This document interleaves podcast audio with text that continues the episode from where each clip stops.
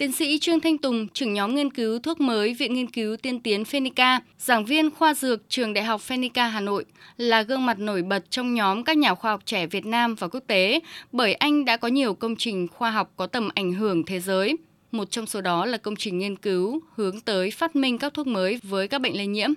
Đáng chú ý, sau nhiều năm học tập và nghiên cứu tại nước ngoài, tiến sĩ Trương Thanh Tùng đã lựa chọn quay lại quê hương để sinh sống và cống hiến. Theo tiến sĩ Trương Thanh Tùng, như bác Hồ từng nói, thanh niên là người chủ tương lai của nước nhà. Do đó, anh muốn trở về quê hương, áp dụng những kiến thức đã học được ở các nước tiên tiến, nghiên cứu sáng chế các thuốc mới thay thế kháng sinh.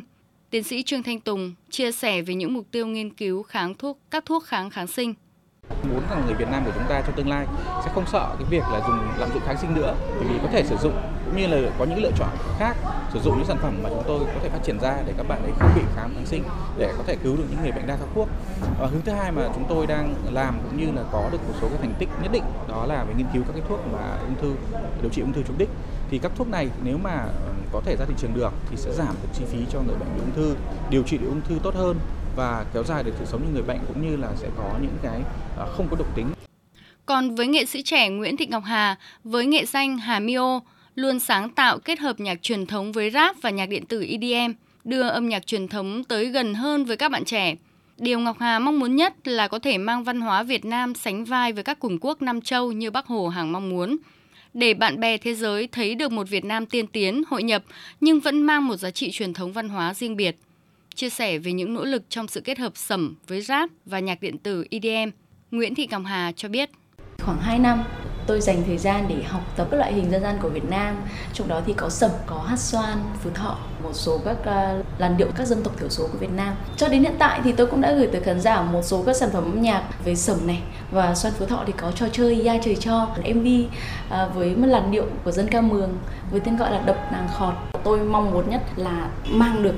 âm nhạc dân gian của Việt Nam đến thật nhiều với khán giả và tôi cũng có những một cái những cái ước mơ được hát ở một cái sân khấu quốc tế và nhìn được khán giả quốc tế nhún nhảy trên những làn điệu dân gian của Việt Nam. Đâu cần thanh niên có, việc gì khó có thanh niên làm. Lời nhắn nhủ đối với thanh niên của bác luôn là kim chỉ nam cho anh Isim Nezu, dân tộc Mơ Nông, huyện Lắc, tỉnh Đắk Lắk. Sau khi học xong đại học, anh Isu Nezu đã quyết tâm quay trở về nơi đất rừng khô cằn của quê hương để khởi nghiệp lập nghiệp – trong đó, anh mạnh dạn đi đầu trong lĩnh vực du lịch trải nghiệm thiên nhiên, văn hóa và ẩm thực dân tộc, bảo tồn, gìn giữ và quảng bá văn hóa truyền thống dân tộc, đặc biệt là văn hóa cồng chiêng Tây Nguyên. Hiện doanh nghiệp của anh Isim Nezu tạo thu nhập ổn định thường xuyên cho 10 đoàn viên thanh niên tại địa phương.